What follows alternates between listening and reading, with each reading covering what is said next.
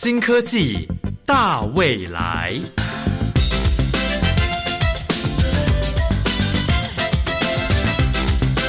科技的进步让你看得见未来，深入浅出的介绍让你听得懂科技。欢迎收听由谢若男制作、吴宜嘉主持的新科技大未来。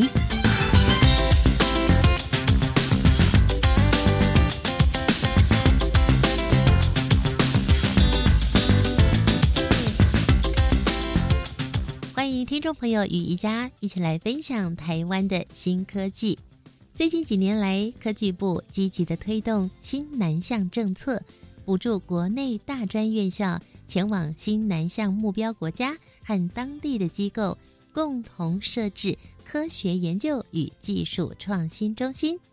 从2017年到现在，总计在9个国家设立了12个海外科学研究与技术创新中心，遍及新加坡、印尼、马来西亚、印度、越南和菲律宾这些国家。而在原乡跟社区医疗深耕数十年的屏东基督教医院，是跟泰国卫生部合作成立了台泰医疗海外科研中心。计划主持人也就是我们今天专访的特别来宾蔡笃坚博士，他说透过计划把台湾的智慧医疗相关技术带到泰国去，不但会建立东南亚第一个医疗资讯硕士班，还会建置病人长久追踪系统，提升医院资讯设备，数据传回到台湾还能够做大数据分析。而屏东基督教医院在既有的基础上扩大跟深化长照服务的范围以及内容，特别透过他们所研发出来的一套连结居家社区诊所和医院的社区链导向智慧健康构筑方案，在这套基础上更扩大以及深化长照服务的范围跟内容，他们将为全台湾做示范。今天我们就来认识这套智慧健康构筑方案。我们先进入今天的第一个单元，来认识什么是区块链。创意嗨一点，哇哦！你有没有想过，在未来的某一天，全球的医疗资讯可以完全的流通呢？如果真的能达成的话，相信可以降低许多罕见疾病的致死率。各位听众朋友好，我是音箱，今天的主题是连接诊所和医院之区块链导向智慧健康构筑方案。诶，刚刚是不是有听到区块链啊？区块链关诊所还有医院什么事情？对区块链技术还不了解的听众一定很困惑，它能帮助医疗资讯更加流通吗？今天邀请到从事区块链相关产业的柳柳，带大家先来认识区块链技术的应用。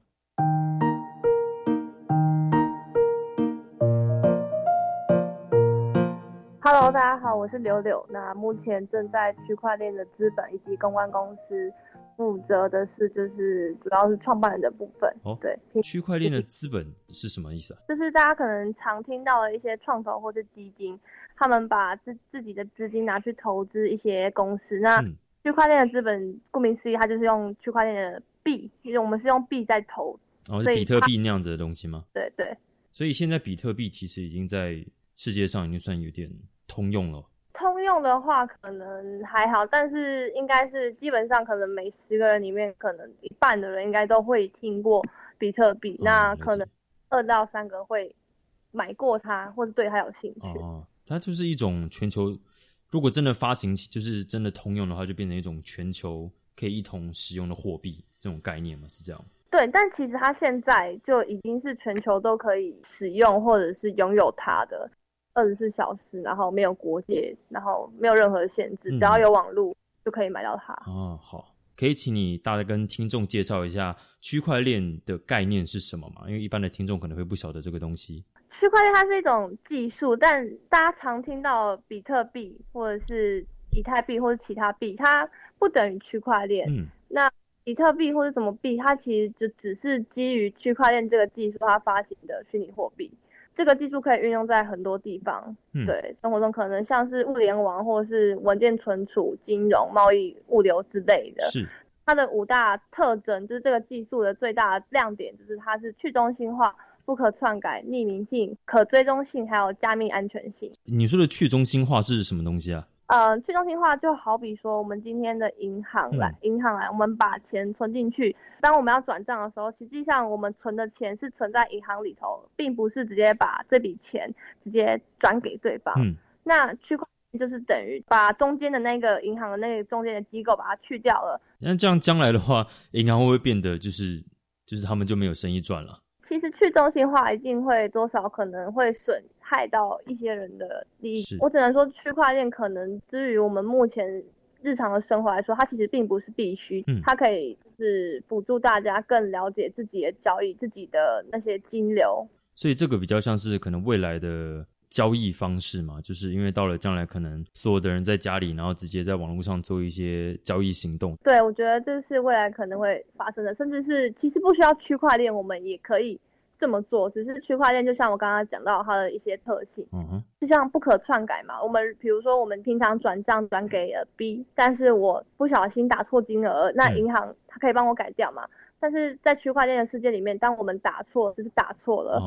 那是没有办法更改的。我在网络上有看到关于区块链的一些进步史啊，就是有看到什么区块链 1.0 2.0 3.0， 也可以麻烦你跟听众介绍一下这是什么吗？区块链 1.0 它其实就是在讲的就是虚拟货币，或者大家听到数字货币，它和支付系统把它去中心化，就是我们刚刚有讲到的，就是把中间的机构去掉，那这个就是 1.0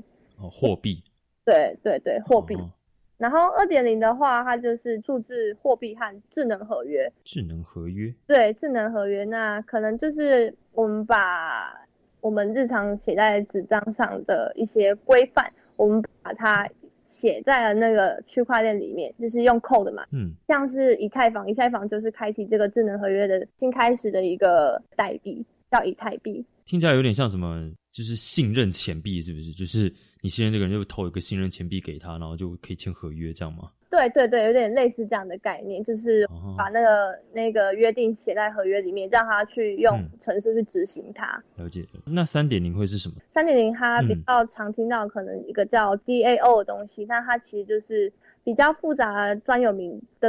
词，那其实讲白它就是更复杂的智能合约或是智慧契约，然后是把区块链能够应用在更多不同的一些，比如说像政府、医疗、科学、文化或是艺术等其他领域。因为我们这集的主题就是主要就是在讲关于诊所、医院还有各国之间那种医疗资讯流通的这一件事情，所以这方面就已经算是区块链 3.0 正在努力尝试的研究，这样子。还是这个研究其实已经算成熟了？目前来说可能还没有那么成熟，因为如果真的很成熟的话，其实应该目前就会普及在我们的生活当中了，但目前它还属于就是技术跟应用都是还在很早期的阶段，还有很多能够改进的地方。那刚刚柳你有提到说物联网这个东西，对不对？对，那这个区块链会跟物联网，就是他们是有什么关联的吗？物联网就是万物互联嘛，它实际上是解决一个个体它的通信能力的问题。物联网它可以让所有的个体可以互相连接，区块链实际上是将这些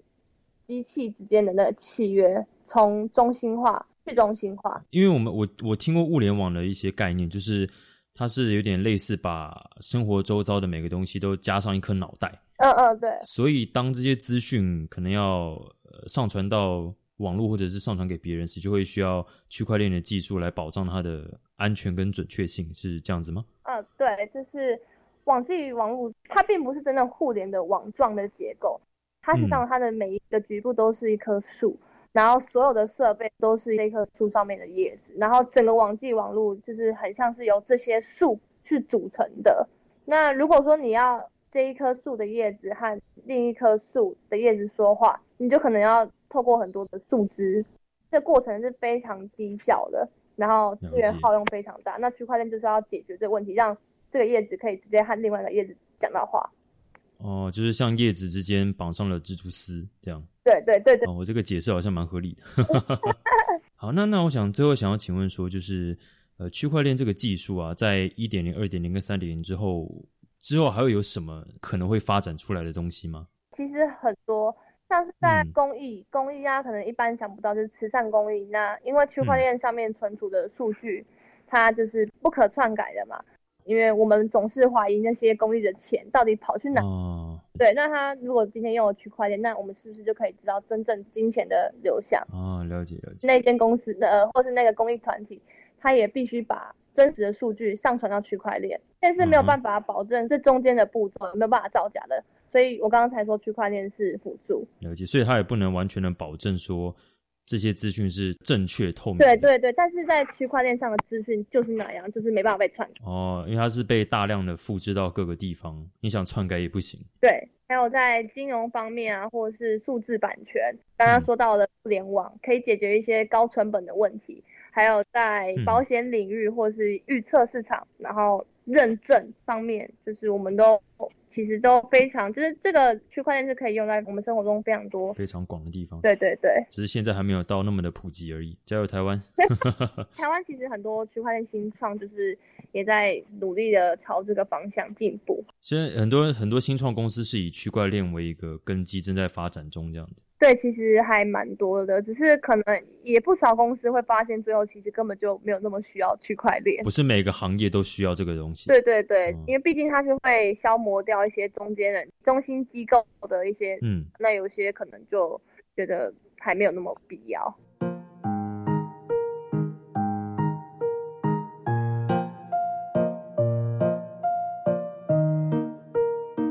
区块链是一个自动化的加密资讯系统，它没有中心储存位置，而是透过将上传的资讯大量复制储存，让资讯不能被篡改。因为要篡改的话，就要一次篡改成千上万的资讯才行。当这一项技术被应用在医疗界，所有的国家都能将自己的病患病例在一个信任的机制下与他国互通有无。详细的介绍，让我们请宜家做更深一层的访问。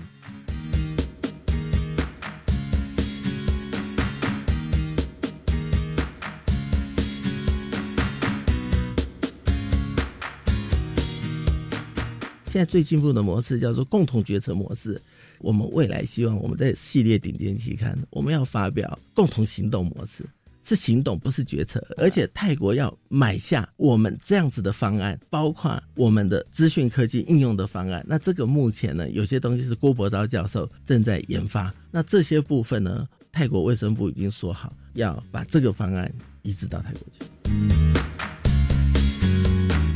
亲爱的朋友，今天在新科技大未来节目中呢，我们邀请到了屏东基督教医院讲座教授兼生命伦理暨社会医学中心的主任蔡笃坚博士，他也是医师。蔡医师您好。你好，各位听众朋友大家好。是，另外呢，您也负责了国际医疗事业发展中心，担任执行长。你好忙哦，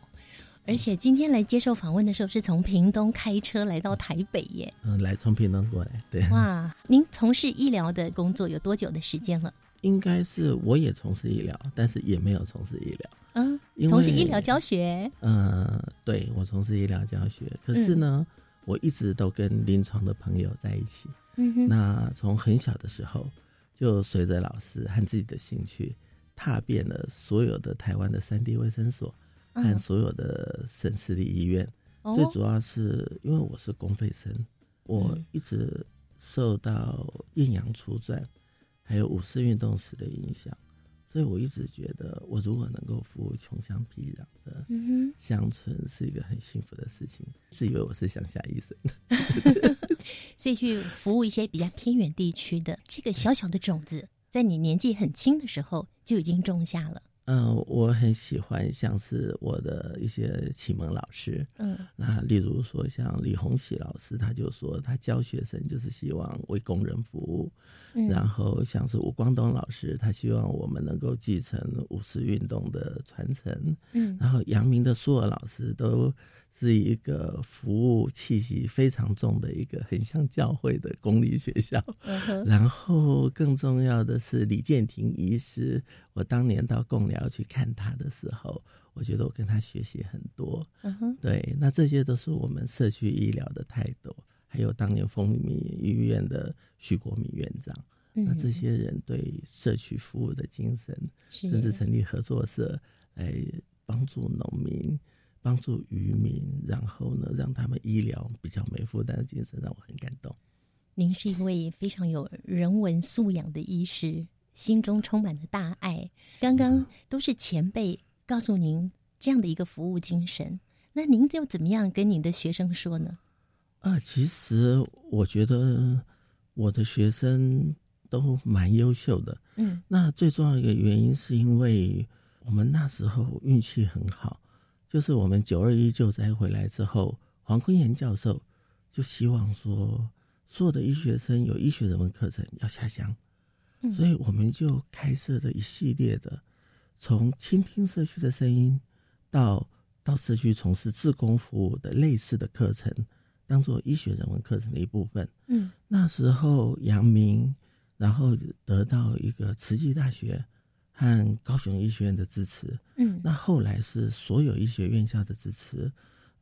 像北医、长庚、中国，然后中山，然后成大这样子，所以我们事实上就一起开创了很多社区导向的这个服务学习的课程。那这种课程呢，后来我们觉得它效果非常好，因为在阳明大学呢，他所学生的贡献就是台北市一开始的卓越社区前面几名都是在阳明大学旁边，第一个就是在阳明大学所在地，叫做台北市是那个北投区的立农里，就是阳明大学所在的那个位置。所以非常有趣，我觉得学生非常优秀啦。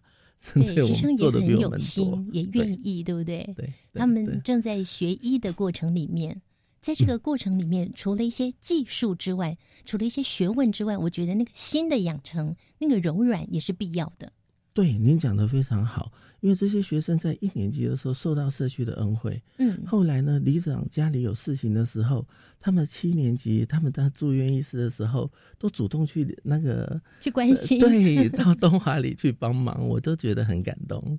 对，那还有一对情侣呢，他现在都已经是主治医师的，男的是外科医师，女的是精神科医师。他们那时候让我最感动的是，他们去医院实习的时候，他们是情侣间呢，先互相扎针学抽血。他说要这样子的话，他们才不会伤害病人。我就觉得被这些年轻人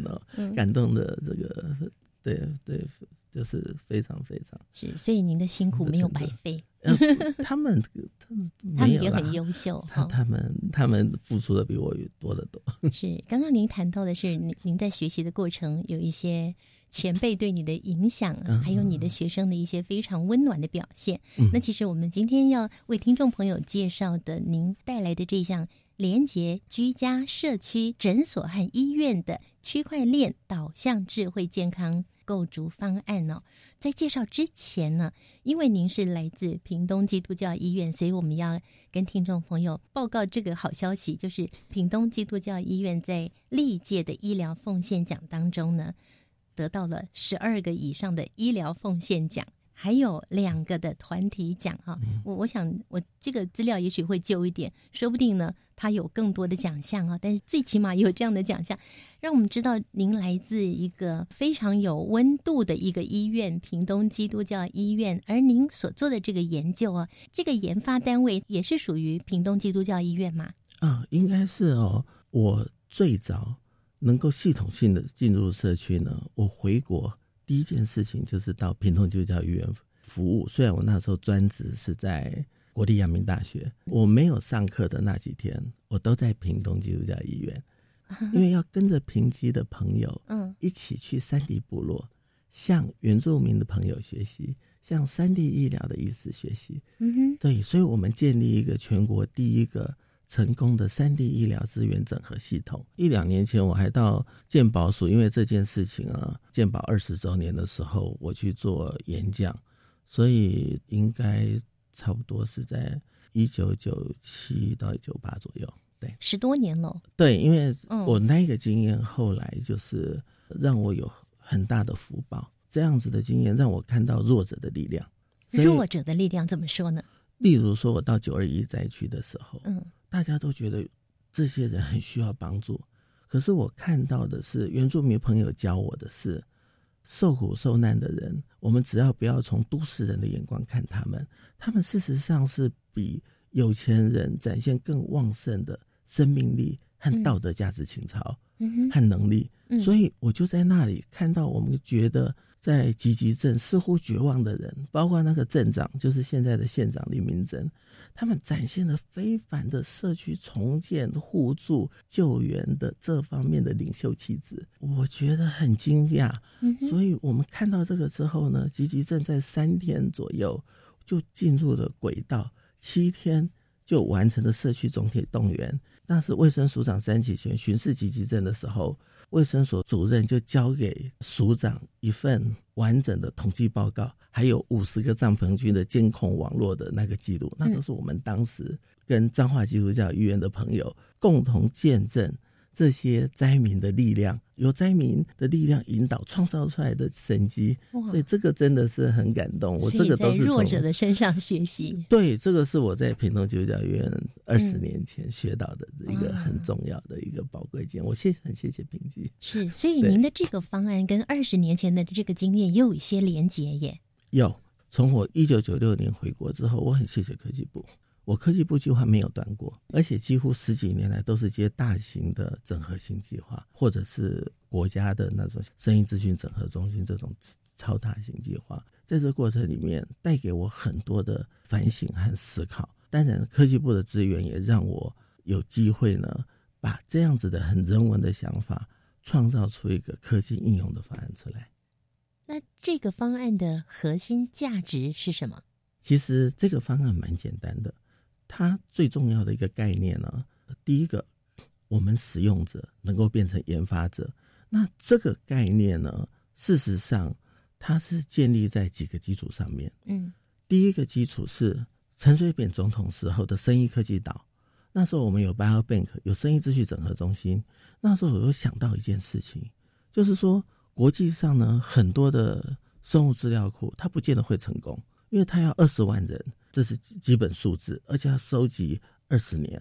所以像新加坡的 Biobank 就自己宣布失败。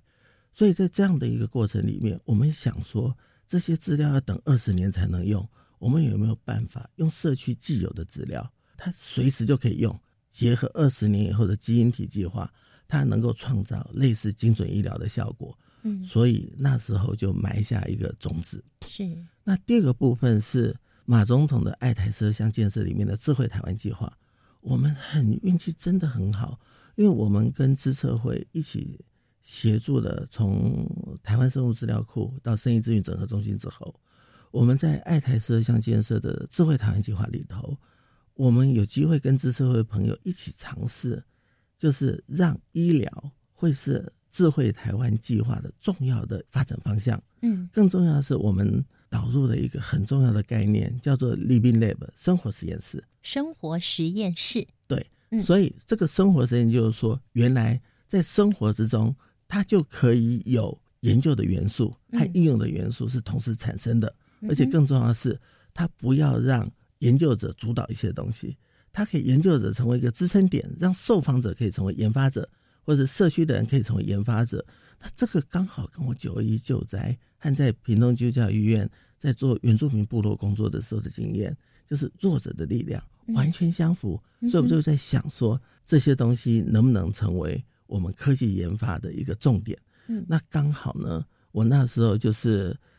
觉得我们最好的这个医疗资讯发展的学校就是台北医学大学，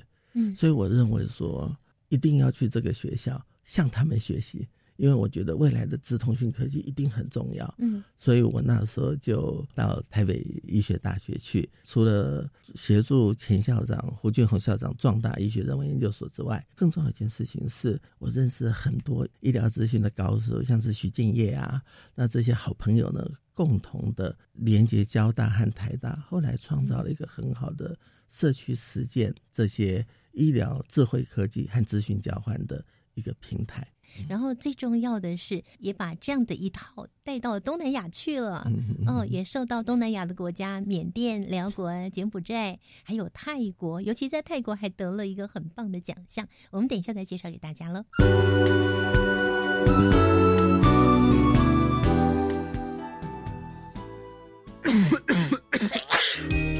防范流感大家要注意，肥皂勤洗手，戴口罩，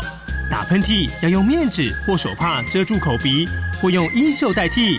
跟别人说话尽可能保持距离1公尺以上，有类流感症状应尽速就医，在家休息，不上班不上课哦，防治做得好，流感不打扰。以上广告是由疾病管制署提供。姐，婆婆帮你带小孩比较轻松吧？不见得。最近啊，我常常跟婆婆意见不合，不知道怎么办。听说婆媳问题可以打家庭教育咨询专线，那里有专业的志工可以帮忙想办法。哦，那我来问看看。家庭教育咨询专线4128185，行动电话请直拨02-4128185。以上广告由教育部提供。收到超速罚单，好冤枉！哎，我该怎么办呢？跟女朋友分手，我送出去的东西还能要回来吗？法律百科搭建知识分享平台，邀请各界法律人撰写法律生活文章，让民众轻松取得法律背景知识，遇到问题不再惊慌失措。除了生活短文，还有问答区，让你跟法律有问有答。欢迎上网搜寻法律百科。Java Java, Amapolat, Jakun Kamashikatsudas, Di Jakuravu, Gulele。大家好，我是来自台东的胡代明，这里是教育电台。那罗哇那咿呀那呀哦哎呀，那是你呀鲁玛的呀恩哦，朋友们。就爱教育电台。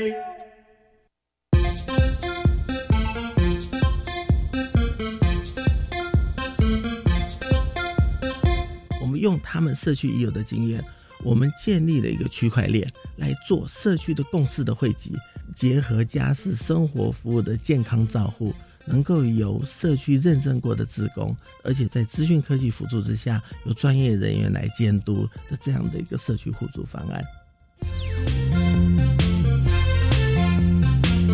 亲爱的朋友，今天新科技大未来节目，我们要为大家介绍的这项科技呢，跟你我都有关系哦。每个人都期待自己能够健康到老，还有人呢就很怕活到老，但是不够健康，所以健康相当的重要。我们今天非常开心的邀请到了屏东基督教医院国际医疗事业发展中心的执行长，同时也是讲座教授兼生命伦理暨社会医学中心的主任蔡笃坚博士，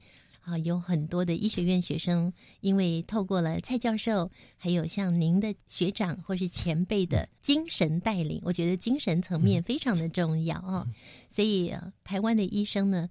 比较起来呢，我个人觉得是比较有温度啦，大部分来说真的对好，节目的第一个阶段，蔡教授特别介绍他们连结了交大和台大，创造了医疗科技智慧以及资讯交换平台，那接下来的发展又是怎么样的呢？我们连接交大和台大，后来创造了一个很好的社区实践医疗智慧科技和资讯交换的一个平台。这个东西当做基础之后，后来呢，我一个好朋友，他非常厉害，是 SARS 的时候，我协助台北市的社区防疫，那我发现他是林口东南社区的发展协会的理事长，我觉得这个朋友他做的很多公益活动，而且他那时候领导是全台湾最大的社区，然后他创造很大的社区防疫的量能，我对他很佩服。结果10年之后呢，我发现他创造了一个共享经济的机器人学习中心，然后现在这个教学方案呢，从小学开始已经到初中，现在进入了几个像是台北科技大学啊、辅仁大学啊、长庚大学这样子几个知名的大学，所以我对他非常佩服。刚好我们这几个人斗在一起的时候，他又是国际金融高手，是，所以在这样的过程里面，我们就思考到一件事情，就是说我们的社区交换加上我们培育下一代的教育的历程，我们能不能用一个区块链的技术，然后呢来让它成为一个社区导向的资讯服务创新方案。它的重要性包括现在的我们收集资讯装置最好的就是我的学弟现在阳明大学的医学院副院长郭伯昭，他过去也是北医和交通大学讲座教授，是。然后我跟林欣荣教授，他当过台北市的副市长，可是他在我在当交通大学顾问的时候，还把他挖出来，我们一起跟林正哲市长做了台湾第一个智慧城市的规划，然后我们跟徐建业教授建立了一个电子病历交换，我们才能连接从诊所到医院到社区，然后我们跟着资策会的朋友再加上这个徐建业的技术，我们才有电子病历结合区块链的方案。对，好，大概是这样。等一下也让我们了解到底居家、社区、诊所跟医院他们如何连结在一起，这也是很多民众觉得很好奇的，为什么我在这家医院看一看做的健康检查或是任何检查报告，以前啦，去别家医院还是重新做一次，这不就是医疗浪费吗？这个东西对我们国家的发展，在我们的制度并没有累积性的健全的前提之下，它是有伤害的。所以到目前为止，我们国家的电子病历计划花了100亿甚至1000亿，它是失败的。哇，好可惜，很可惜，等于是把那个钱都砸在大海里了。对，但是我们是想说，我们如果用民间的力量，我们医院自己开放出来，然后让它主动跟社区结合，然后社区能够主动的去承接医院的指示。首先我们认为所有的服务模式都先需要有人的关系，就是说你要先有人的关系，创造出服务模式之后，再把资讯的科技加进去之后，它才会巩固原来的关系，甚至创造创新的关系，然后才能创造刚才您所说的从居家到诊所到社区的连接。所以在这个过程里面，我在撰写整个国家受陈其南政务委员的帮忙，那时候撰写挑战2008新故乡计划的时候，那时候我们心里很清楚，那就是健康台湾计划。所以2005年的时候，我们在中国医药大学办了一个很大的场次，然后在黄荣春校长的支持之下，就说我们要宣布是健康台湾元年。在那样好希望啊！对，可是在那样的一个情况氛围之下，我们就知道说，我们只有社区的力量站起来，主动去承接医院的资讯和医院没有完成的服务，那时候我们国家就会形成一个很棒的一个整体，大概是这样的构想。这样的一个智慧健康构筑的方案，重要的是也把这样的一套带到东南亚去了，也受到东南亚的国家缅甸、辽国、柬埔寨还有泰国，尤其在泰国还得了一个很棒的奖项。我们今天介绍的是您还有徐建业教授，还有黄兆胜总经理、副兽医顾问，还有高鹏总经理共同研发的这项连接社区、居家、诊所跟医院区块链的导向智慧健康构筑方案。请蔡教授来跟我们介绍一下这个方案要怎么进行呢？我刚才讲的是它政策方面的延续，它真正在做的时候它分成3个层次。那这个方案呢，其实它最早出现呢是第一个科技部支持的，我们全世界第一个在原住民部落的 Living Lab，就是，全世界第一个。对，这个就是呢在宜兰南澳的金月部落，他们呢就是我当年呢我们在做智慧城市的时候，结果有一位泰雅公主，我都这样叫她，她呢是台大城乡的高材生，但是呢她毅然决然的回部落工作，回乡。所以我们办公室所有的人就被她感动，我们就把我们的办公室搬到他那里去，跟他长相左右，比追女朋友还辛苦。爱上他了。没有，是整个办公室。爱上他的精神。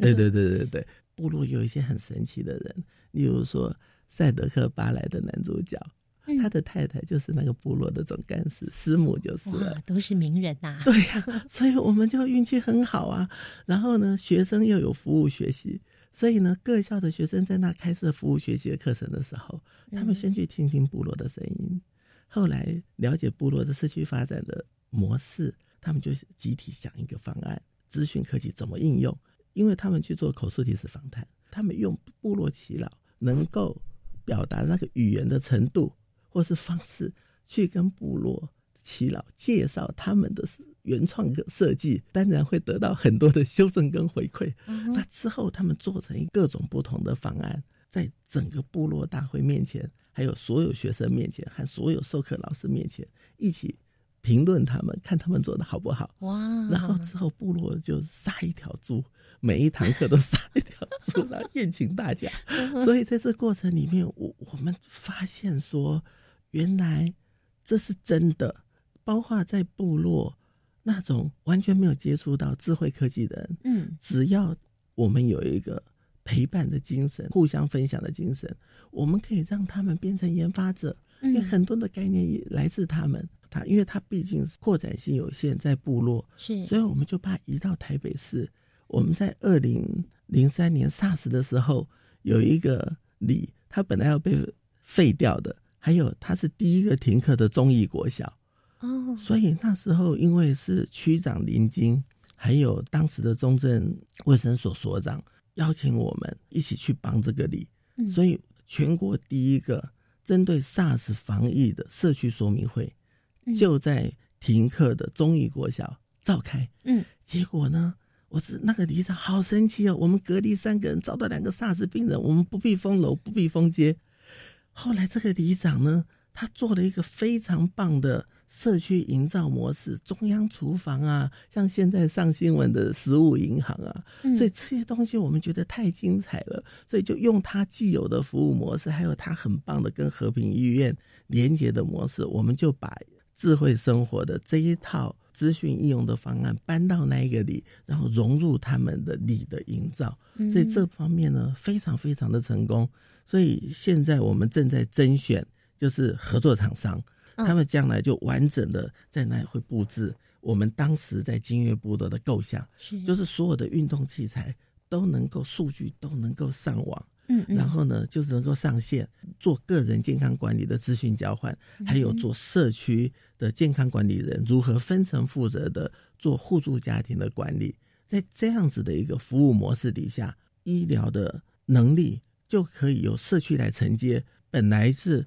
一定要住院的病人，他如果医生认为安全，就可以回到社区来，我们社区来共同照顾他。然后在这过程里面，透过病人的一个互助和自助的方式，他们在家里生活就变成安全。那我们辅助资料过去之后，我们发现还有一个很大的问题，就是说如何让这个共享经济发展呢？这时候里长一个很棒的概念是，他们已经有食物银行，而且他们不断的记点数，这个记点数包括你去贡献，或是你去使用，或是你去参与社区的活动。所以我们就想说，这个太棒了，我们用他们社区已有的经验，我们建立了一个区块链。本来我们是要做区块链的电子病历交换，可是后来发现这个费用太高，不行，所以我们就用区块链呢来做社区的共识的汇集。只要社区有共识的地方，我们就知道如何祭典。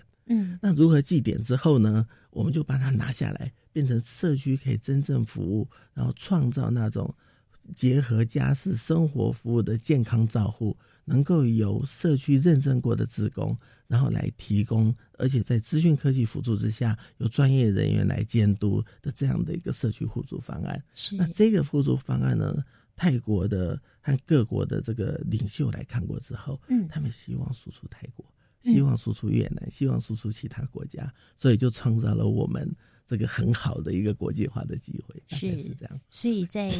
科技部导引之下，你们在泰国就建立了一个训练跟示范的基地。对，那也因此得到泰国一个很棒的奖项，就是精神卫生奖。因为我们最先是精神卫生师，我们国家呢，因为玉里荣民医院的关系，后来所有的疗养院都参与，包括医学中心的精神部参与，尤其是我的老师陈展航主任当年率领中荣的精神医学部，还有我们的前新口司司长陈快乐司长，这些热心的人大家共同的打造台湾是东南亚的精神卫生训练平台，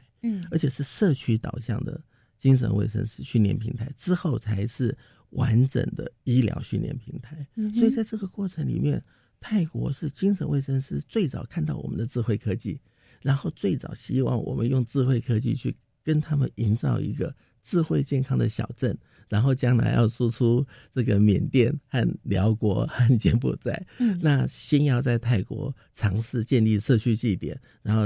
这个有些部分的科技先导入泰国的一些公共卫生部底下的医院，所以我们正在规划这些事情。但是因为这样子的东西他们觉得很有收获，事实上是提早颁给我的这样一个奖，我都觉得不好意思，因为那是在他们这个时事最高荣誉这样子我自己都觉得很不好意思。这是台湾之光不是，那真的是过去这个我们的科技部还有我们的卫福部啊那时候的对，尤其是邱文达校长和部长他帮了很多忙。所谓智慧健康构筑方案，这里面还有可能包括哪些内容您还没有介绍到的呢？它最重要的就是说，当社区有互助方案的时候，我们希望呢，这个在医院享受的服务能够借由穿戴装置，然后呢让病人戴着之后，你就可以在居家得到监控。而在居家得到监控呢，你的病情没有那么严重，是不是就有改成由社区结合卫生所的地段护士去帮你监控？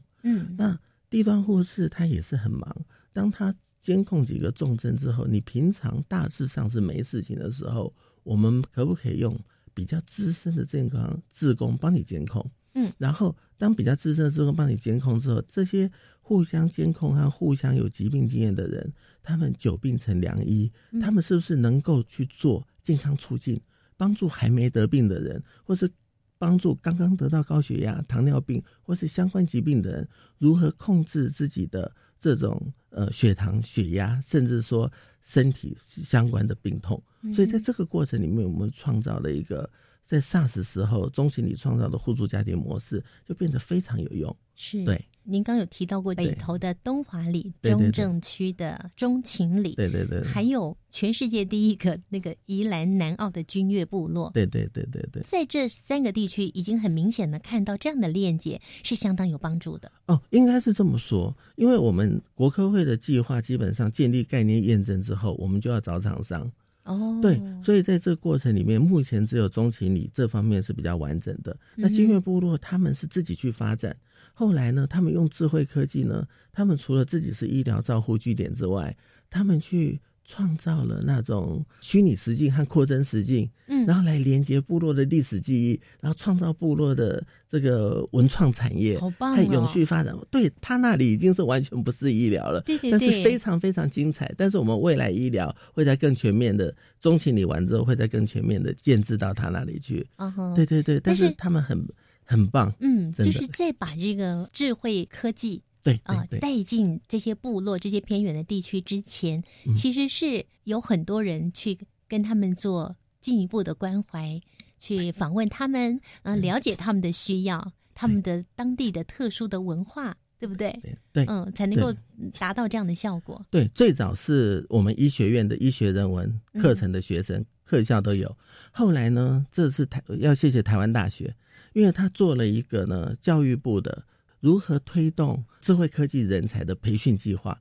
刘佩玲教授同意我们，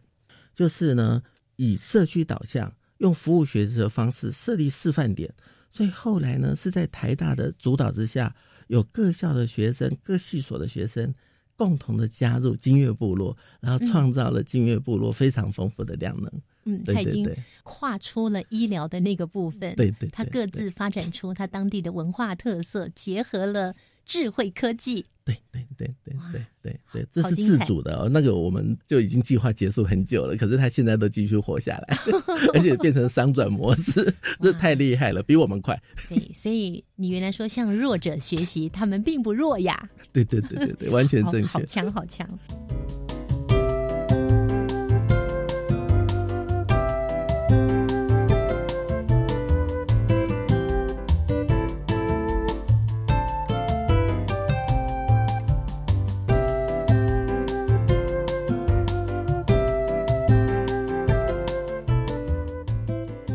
这整个发展的过程里面，您觉得最具突破性的是哪一个部分呢？我们真的是发现了，原来我们专业人员可以跨领域的结合在一起，社区人是有能力的，而且这个能力呢，逐渐的可以变成新的医疗模式，甚至智慧科技运用的衍生能力。我们发现这个力量是无所不在的。除了我们社区之外呢，我们跟陈景宏教授，我们发展一个过动症病友和家属支持团体。结果呢，他们主动成立了社群网络，家长之间相互支持，甚至在医生睡觉的时候，甚至有父母亲得到非常严重的挫折的时候，甚至有不好念头的时候，我们医生醒来的时候发现已经被交互支持的这个火网在网络上面解决了，医生不必去治疗它了。所以我们都觉得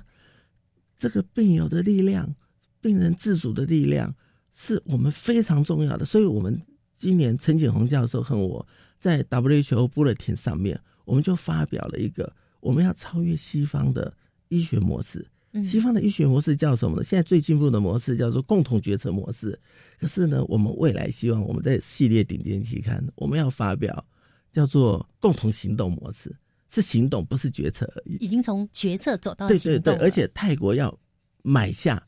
我们这样子的方案，而且包括我们的资讯科技应用的方案。那这个目前呢，有些东西是郭伯钊教授正在研发，那这些部分呢，泰国卫生部已经说好，他们就是要把这个方案移植到泰国去。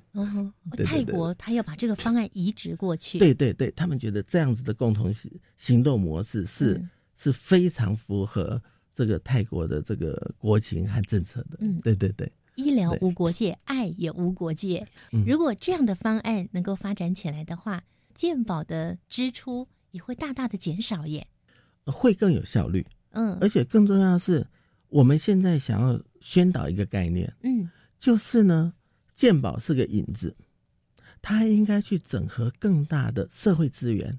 有效的投入医疗领域。但是不是给专业人员赚钱，是每个人都能够在医疗这个领域找到可能的人生的第二春，甚至第三春，或是最重要的一个最有价值的工作事业，它才是真正的共享经济。它不是给专业人员赚钱分钱的，它应该是创造大家都有机会在这里互助，而且相互欣赏彼此的优点和成就的，相互学习的。是，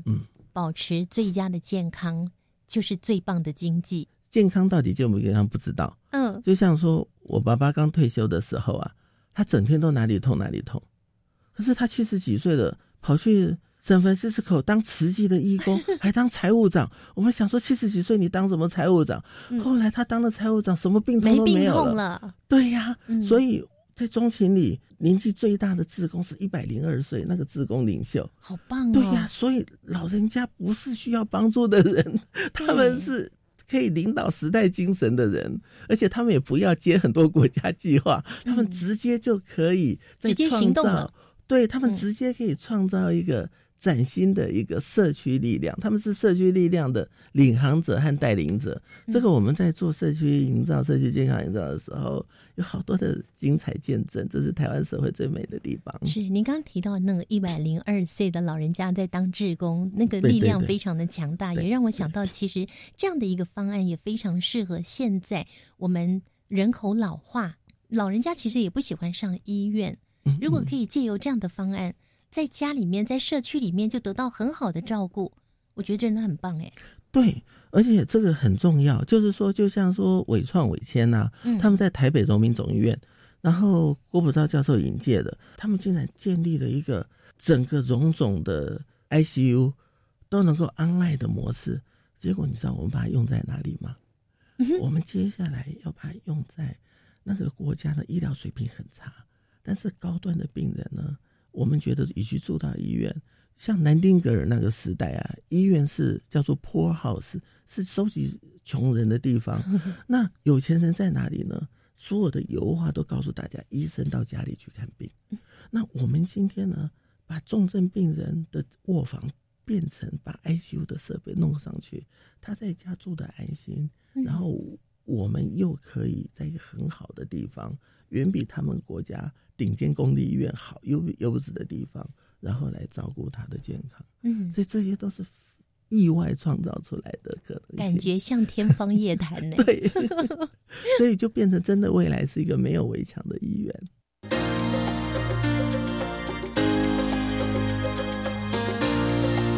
科技好生活。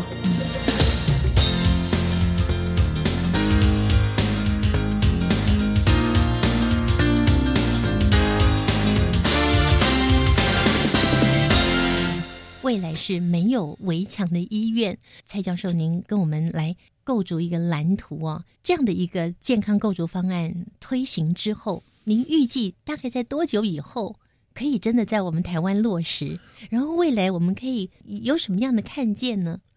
这个我要谢谢钟琴李理长，因为呢，在他那里，他说服了好多社区，现在也许是100个，他们都愿意到中心里去学习。那我们希望说，未来我们模仿挑战2008新故乡计划的精神，也就是说，我们在各区都有从中型里延伸出去的示范点，而再由这些示范点再延伸出去到其他的社区。那我希望呢，这样的一个新社区运动能够带动一个台湾人对自己、对于互助、对于宽容、对于付出的一个新的觉醒。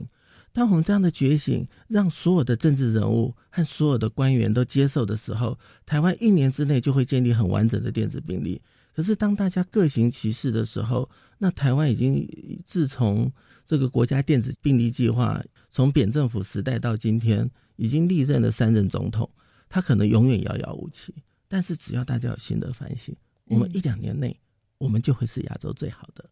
我们有信心，我们要用这样的方式才能真正爱台湾。是1-2年之内。不过我们今天的节目呢，也算达到了一个目的，就是让这样的精神，让这个方案，让我们全国听到节目的听众朋友，你可以认识跟了解。因为我们现在才正式进入商转，刚刚技转成立一个所谓健康亚洲公司，所以呢，我们这公司才成立半年。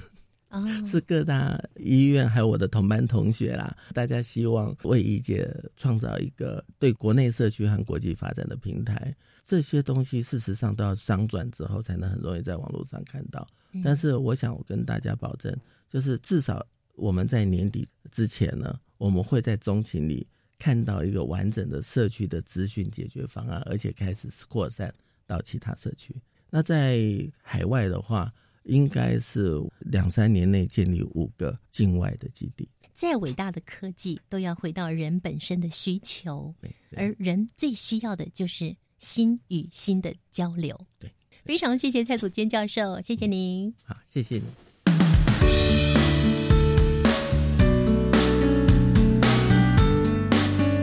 任何一项科技与发明都源自于人类的需求。今天新科技大未来节目为各位介绍的连结居家社区诊所和医院的区块链导向智慧健康构筑方案，蔡教授在介绍的时候特别说，它是向弱势者学习无比坚强的力量。这项方案已经发展到新南向的国家，未来也会在我们国内开始往下扎根。今天呢，节目就进行到这里了。最后，我们来听听下个星期要上场的新科技。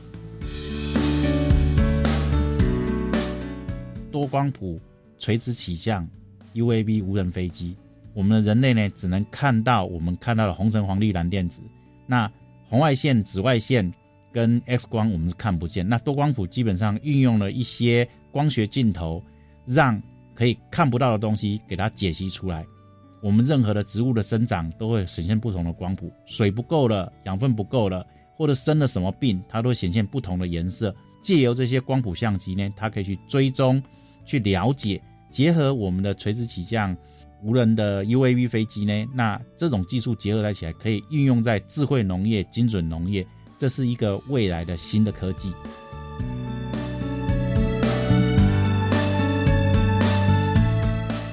我们中国以农立国，而台湾更是四季如春，一年四季有许多的农作物，甚至于我们也把我们的农业科技带到了非洲，带到了偏远的国家，下个星期要介绍的这项新科技将可以帮助农业的生产者、管理者大大的提升效能哦。我们期待下个星期三上午的11点05分，新科技大未来再会了，拜拜。